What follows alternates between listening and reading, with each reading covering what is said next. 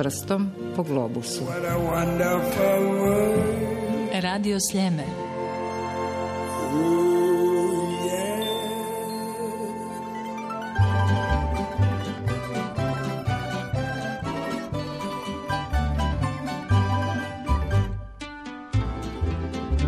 Među zagorskim brežuljcima, koji je svaki lijep za sebe, put me je odveo do Vinogore. U malo naselje s malo stanovnika. Vinogora je nedaleko poznata po crkvi Svete Marije od Pohoda i nalazi se u Krapinsko-Zagorskoj županiji. Dolazimo s pregradske strane. Dakle, pregrada, pa Sopot, nekoliko oštrih zavoja i evo nas. Toga dana baš je nasjeo na tu malu goru jedan oblak, pa mi je spriječio pogled na sljeme ili na triglav, ali razlog dolaska po strmoj, strmoj cesti, nekad blatnjavom putu, nije bio taj da vidim samo dokle puca pogled u daljinu, već da otkrijemo zajedno jedan zagorski dragulj. Iz doline sve to djeluje pomalo zbunjujuće, jer prva asocijacija je, a što ta crkva opasa na zidanama? Pa dovoljno je već visoko smještena. Sve tajne slučajnog pogleda iz neke perspektive putujuće po zagorskim vijugama i uskim cesticama prema brijegu nestaju nakon ulaska u cintor. No, najprije hod po starim kamenim stepenicama, željezna vrata i ključ, onaj veliki koji se posebno čuva. Vodi nas danas u prostor koji nadahnjuje svojom ljepotom. Vrate nam otvara negdašnji župnik Vinagorske župe Ilica Bogdanović. Predamnom crkva Marije od pohoda uz koju su u arkadama ugrađeni dvije lijepe kapele, Sveti Rok i Sveti Florijan. Vinagorsku crkvu posvetio je 1713. godine biskup Seljski Adam Ratkaj.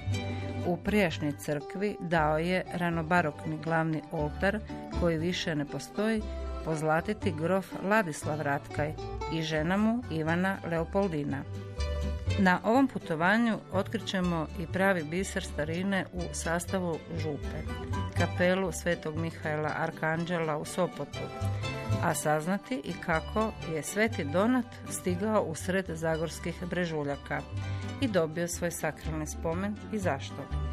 Velečasni Ivica, dakle najprije Vinogorska crkva, tu je sve i počelo. Pa evo, profesor Sabo je rekao, ako bi trebali odlučiti koji dio je Hrvatskog Zagorja najljepši, onda da bi svakako trebalo to naglasiti da je to ovaj između Klajnca i Pregrade. A tu se onda Vinagora uzdiže kao jedan vrhunac možda te ljepote ili tog, tog pitomosti, jer ovo je pitomi kraj. Kako god izgleda jako visoko, izgleda jako teško i doći do njega, ali je stvarno jedan pitomi kraj, lijep. Doći na Vinagoru znači zapravo imati pogled do Sljemena, vašeg Sljemena i s druge strane do Triglava, ako je jako lijepo vrijeme, ako je čisti, čisti prostor. To je negdje oko 400 metara nadmorske visine Dakle, onda je i zrak jako lijep. I tu se čovjek lijepo osjeća. Prvo radi mira koji tu vlada, a s druge strane opet i tih ljepota koje ga eto okružuju. Čini se da je položaj puno više. Toliko je, toliko su izmjerili. A sad normalno da čovjek kad gleda to iz doline ili neko, neko iz neke udoline, onda mu je sve jako visoko kao ili nešto, kad neko idemo, onda je to uvijek daleko. Uvijek tak mislimo. Tu uvijek se sjetim i svoje bake kad sam išao prvi put s njom na Mariju Bistricu, pješice, kao dijete, pa sam onda, baka, koliko još imamo? Još sinek, još samo ovaj brek. samo još ovaj brek. Tak je i tu. Tu se zapravo stalno izmjenjuju ti nekakvi brežuljci, sunčani, vinorodni brežuljci i blago se izmjenjuju sa s tim sjenovitim udolinama koje su zapravo vrlo lijepe, bilo koje doba godine dođete. I zato su one i toliko oduševile tog starog profesora Đuru Sabu koji je onda i tako stvrdio baš. Pitomijeg, slikovitijeg krajobraza u čitavoj Hrvatskoj nema. U tom skladnom pesažu koji je stvarno lijep i prelijep i za dušu i za oko i za srce, vidi se koliko su zapravo stari graditelji imali sluha za taj, za taj okoliš koji mi danas nažalost puno put nemamo. Jer ako ćete pogledati onda iz, iz doline, onda ćete vidjeti kao da je ta crkva nekak tu izrasla iz tog brežuljka. I cijeli taj župni dvor, dakle i gospodarske zgrade, nisu ono što se puno put danas događa da su šaka u oko, ne, nego, nego. Baš kao da su se jednostavno stopile s tim krajem. Tu se vidi koliko su imali onda i ljubavi prema tom prirodnom okolišu. Ova crkva koliko god je visoko i vlada nad svim ovim područjem, opet nije nešto što čovjeka odvlači, nego ga naprotiv još više približuje toj prirodi. Ta crkva zapravo dominira ovim krajem i svojim rastom zapravo kao da je nastavlja taj rast brijega na kojem je nastala. A svojim baroknim ugođajem zapravo se jako lijepo i uklapao. Crkva je okružena zidom i zapravo izgleda kao jedna utvrda. Zna se da je to bila nekad proštenišna crkva, proštenište Majke Božje i budući da su hodočasnici onda dolazili ne kao danas, danas smo vozočasnici, idemo na dan u jedno svetište, a onda su dolazili na dva, tri dana, išlo se zaprežnim kolima, išlo se pješice. No, ja uvijek volim reći, Zagorci su uvijek imali male hižice i puno dece. Za razliku od danas kad imaju velike hiže malo dece. I onda nisu mogli ni primati sve te hodočasnike. Dakle, ovaj trijem je zapravo služio prvo za prihvat hodočasnika. Oni su tu spavali. Tu su se odmarali, jer su cijeli dan ili cijelu noć pješačili, pa su onda došli tu i onda su drugi dan tek odlazili iz prošteništa. Dakle, s te strane je služio taj trijem ili kako se to voli reći cintor okolo, oko crkve kojim je okružen. S druge strane služio je da, ako je bilo loše vrijeme, nisu svi ljudi mogli stati u crkvu. Nekad je tu bilo puno ljudi. Župa je bila velika i ljudi koji su dolazili su dolazili u velikom broju. A i onda su se oni, ako je bilo loše vrijeme, tu su se dakle sklonili od kiše ili od nevremena. Ako je bilo sunce jako, opet su tu našli jednu zaštitu da nisu trebali stajati pred crkvom od sunca, da, ih te spršine. Uloga je bila ta. Trijem je zapravo isto slikan, kao i na Mariji Bistrici, kao i u mnogim slikama. U zidinama ima puno malih otvora. Čemu su ti otvori služili? Mnogi misle da je, ta, da je to služilo za obranu nekakvu kao puškarnica, ali nije to, nikad nije ta crkva i taj, taj dio imao tu ulogu. S desne strane su jako čudna mala vrata. To je odiše prošlošću. Pa Zagorci su uvijek bili mali ljudi. Niski rastom. I tak da nisu vjerojatno ni trebali. A vjerojatno onaj koji je to gradil nije pretpostavio da, da bude generacije se izmijenjale, da bude nekad eto možda i nekakvi potomak Dalmatinac došao na, na Vinagoru koji će biti višlji rastom. Kad sam došao prvi put nisam baš sve ono razgledao temeljito, znate, više me interesirao interijer ovoga crkve, kakav mm kak izgleda. S druge strane, jasno da i ja puno put zaboravim i kad se idem od oltara isto je tak jako niski ovoga, niski je prolaz pa puno put se dogodilo da sam i... Malo udarili. Da, ali dobro, s obzirom da sam dalmatinac nekakve krvi, onda nije bilo velikog potresa mozga, ne samo, samo nekakva mala fručka.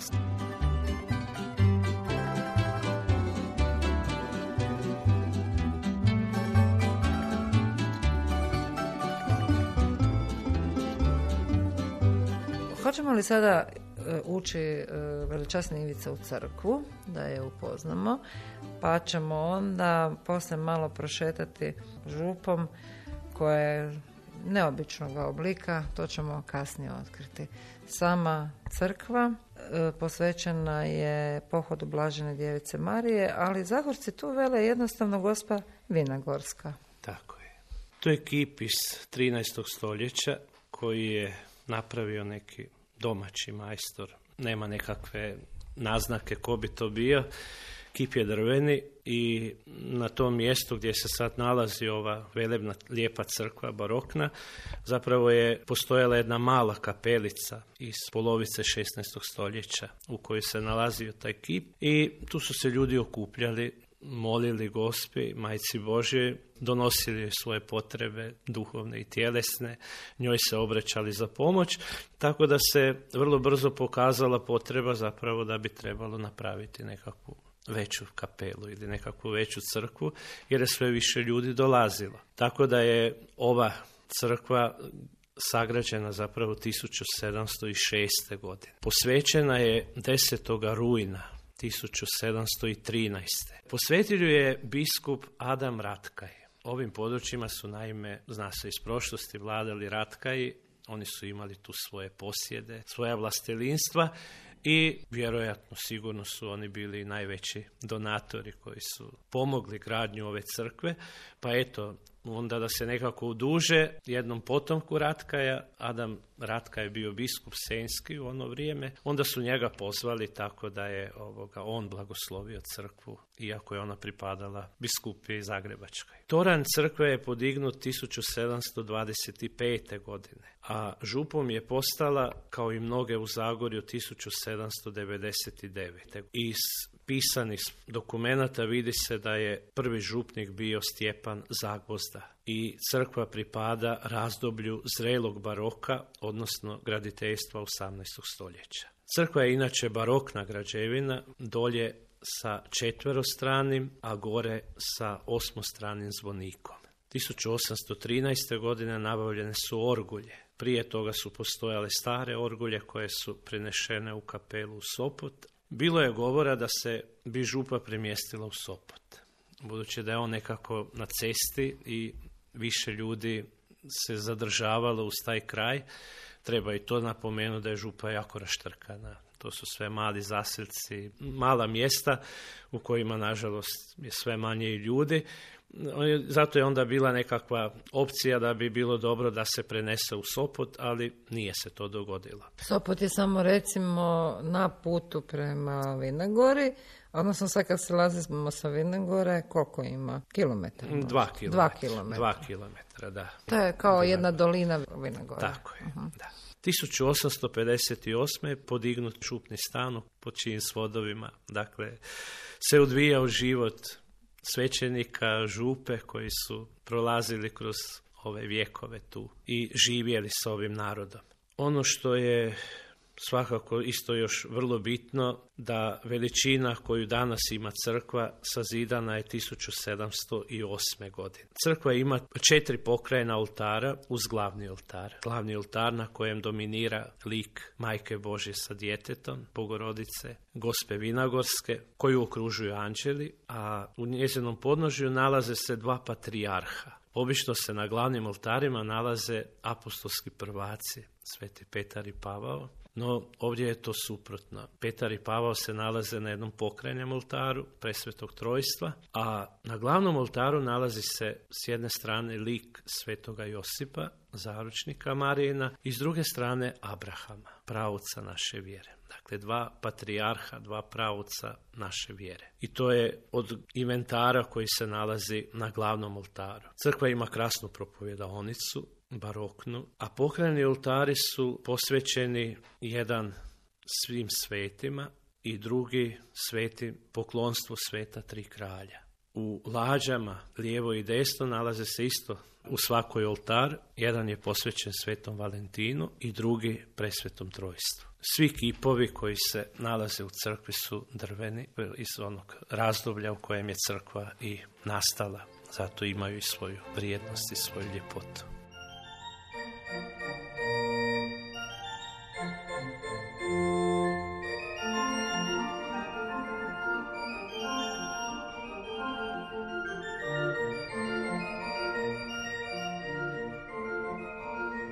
Toran je potpuno prekriven bakrom i dvije kapele koje su u sklopu e, cintora, jedna svetoga Roka i druga svetoga Florijana, također su isto ubučene u bakar i tako na taj način zaštićene od daljnjeg propadanja. Svatko ko bude tu došao zaista će biti zadivljen ljepotom, Dakle, pješice se dolazi k vama. Da, tu se ne može doći. Iako bi danas, eto, mnogi i župnici htjeli i na oltar s autom. danas je takvo vrijeme da smo svi u nekakvoj žurbi i svi u trci. Auti dakle ostaju u podnožju dolje kod, prije nego ste se počeli penjati na sam vrhunac ili s jedne ili s druge strane ili na livadi koja je blizu groblja kada je više, recimo na uskrsni ponedjeljak, mhm. kada je tu veliko proštenje i stvarno dođe jako puno ljudi, puno auta, onda se oni parkiraju, to je župna livada na kojoj se oni parkiraju, ako, jasno ako vrijeme dopusti. Ako vrijeme dopusti. To je, to je problem. E da, a šta kad vrijeme ne dopusti? Kako onda komunikacija sa svijetom? Opet se nekak snađe. to je, teško je to sad reći, dobro, do crkve vodi asfalt i tak da nije, nije problem ovoga. Danas je, su sve manje više ceste asfaltirane, nije to ne znam kakva cesta, brza niti ne, ali, ali opet asfalt. Nekad je to sve bilo blato. I možete si misliti koliko je zapravo trebalo i umjeća i strpljivosti kad su ljudi sav taj materijal s kojega se crkva gradila nekad vozili sa zaprežnim kolima, i koja su znala puno puta onda ih zapeti u blatu i trebalo je to. Evo recimo jedna zgoda, pokojni veličasni župnik Pukina koji je tu jako bio zaslužan i stvarno preporoditelj ovoga kraja, koji je bio sve tu do završetka rata. On je gradio je samostan za časne sestre koje su bile u taboru smještene, tamo su imale kozaračku djecu, brinule se o njima, siročat zapravo, ratnu siročat, i on je tu počeo graditi za njih samostan. Vrlo mudro. Svaki đak koji je išao u školu na Vinagoru je morao svako jutro donesti jedan cigel od kojega je taj samostan napravljen. Vrlo mudro. Onda je organizirao procesije za lijepo vrijeme ili za kišu ili tako. Pa su opet svaki onaj koji je išao na tu procesiju morao jedan cigel uzeti i donesti ga tu gore.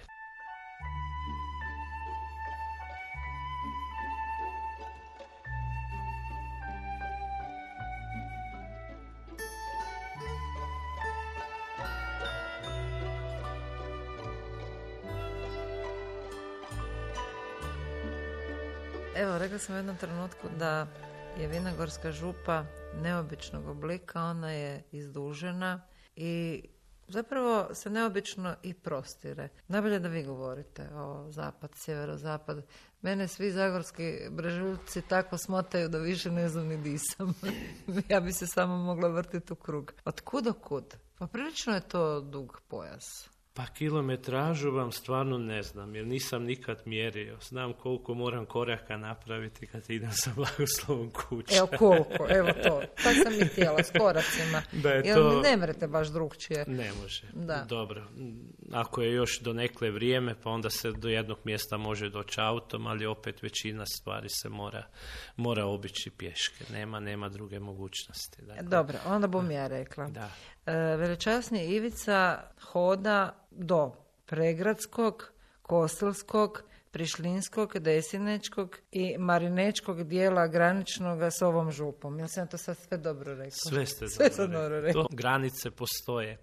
No mi ćemo u tom hodu negdje zastati i otkrićemo, Zagorje je poznato po kapelicama. Tu ima, ja mislim da baš u Sopotu posebice jedan dragulj za opet poslati razglednicu s ovog putovanja. To je kapela Svetog Mihajla, koja je još starija crkva nego što je Vinagorska i vrlo ima vrijedne stvari unutra. No, na ovom području zapravo ima jedna još vrijednija kapela, a to je Svetoga Donata. Otkud Sveti Donat u Zagorju? E, to je sad problem problem zapravo kojeg puno put se svi pitamo otkud je Sveti Donat jer nam je čim kažemo Sveti Donat odmah nam pada Zadar na pamet.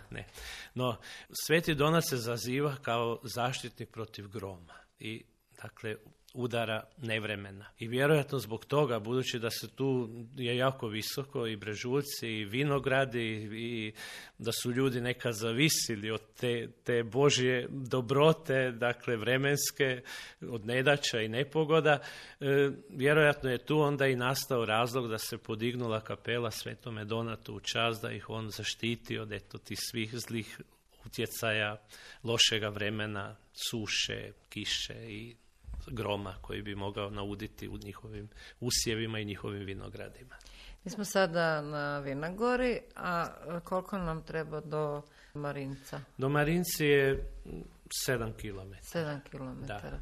Ne, ovdje je zapravo više planinari dolaze, koji puno put dolaze u mhm. grupama i dolaze pješke, jasno. Oni kreću uglavnom iz pregrade, preko Kunagore, koja je tu poznata, pa se onda srate na Vinagoru i idu prema taboru, velikom taboru, to je onda cilj puno puta, ili Grešna Gorica koja je tamo onda za, okrepa i poznata, poznati kraj u koji se oni svraćaju. Tako da njih bi trebalo zapravo pitati, eto od Kunagore znam da bi bilo jedno sat i pol pješke.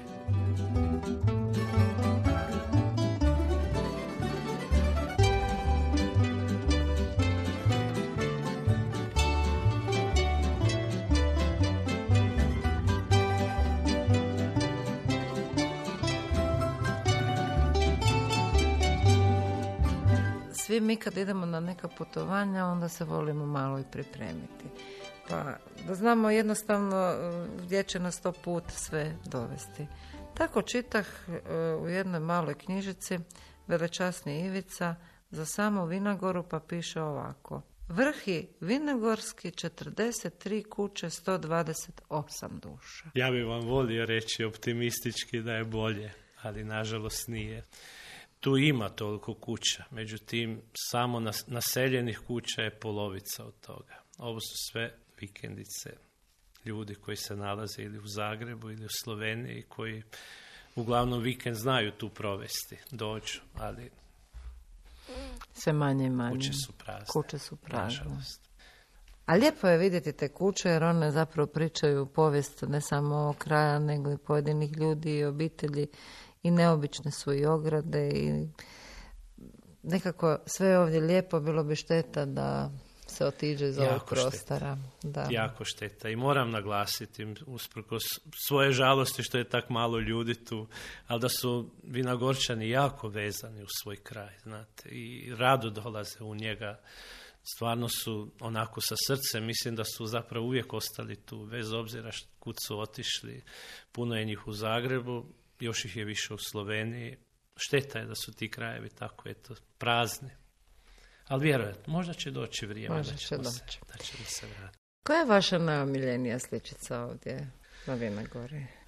Koji je vaš kutak? Moj kutak? Da. Onako iskreno, kad sam došao na Vinagoru, prvi puta kad me biskup poslao, idite si pogledajte, onda sam prvo došao u crkvu i pogledao na oltar tu je bila gospa, koja je uvijek nekako u mom životu jako važna. Tako da je tu, mogu reći da je tu moj omiljeni kutak i da mi je tu nekako najljepše i najdraže u sve one jasno šetnje koje život donosi.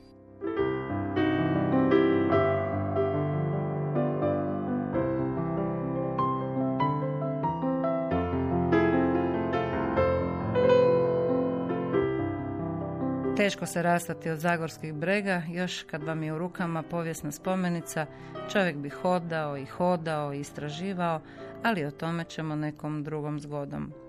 Ali evo malo još povijesti. Pa tako piše u kanonskim vizitacijama iz 1664. i 1726. kako su tu bile kapele, a danas ih više nema. Nekima od njih čak se ne zna ni položaj na kojem su se nalazile. Vizitator godine 1664. spominje kapelu Svetoga Pavla, apostola kao privatnu kapelu u vlasništvu nekog seljaka, a nalazila se na Vinagori. Zatim kapelu Svetoga križa u Gabrovcu i kapelu Svetoga duha u Orešju. Toponim toga oblika danas ne postoji, ali mještani znaju za Orehovec, istureno brdašce između Martiša Vesi i Melovice, na kojoj poziciji još pamte razvaline kapele Svetoga Duha i ostatke groblja oko nje. Vjerojatno je kapela počela gubiti važnost pojavom nove vinogorske crkve i prošteništa. Danas na tom mjestu više nema vidljivih vanjskih tragova građevni, a označeno je visokim šestmetarskim križem. Zagorski bregi čekaju da zazelene i preplave svojim cvjetnim voćnjacima proljetni kolorit povijest, ali sadašnjost koja vapi za stanovnicima. To ispisujemo na našoj razglednici koju potpisuju Ivica Bogdanović, ton majstor Srđan Nogić i autorica i urednica emisije Vesna Jurić Rukavina.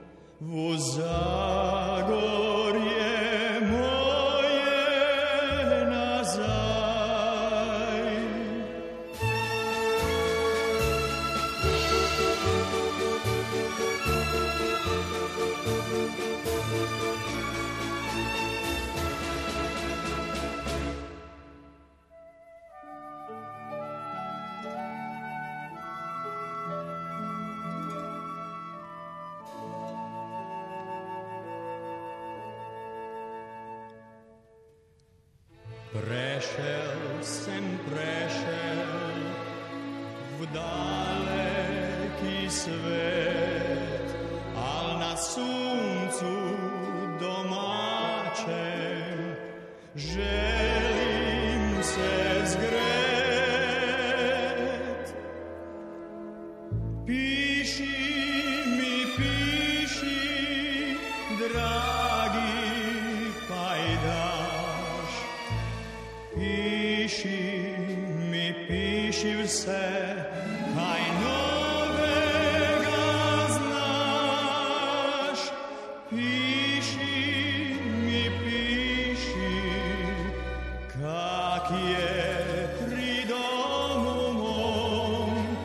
Zmiśli ga w sercu, nosim słon, pozdrawi mi brak.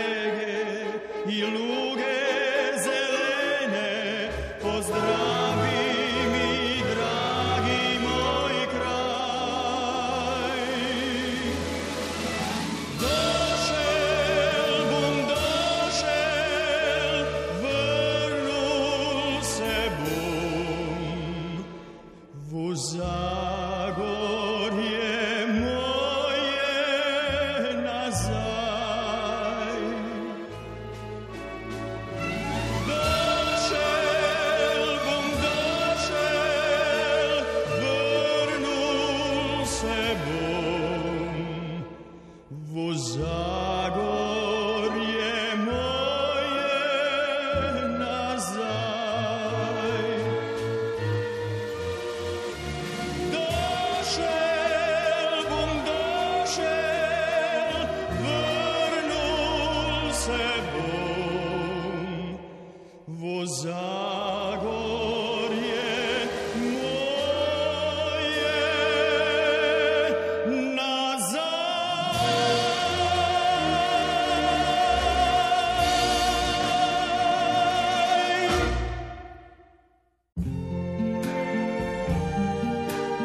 Prstom po globusu. What a wonderful world.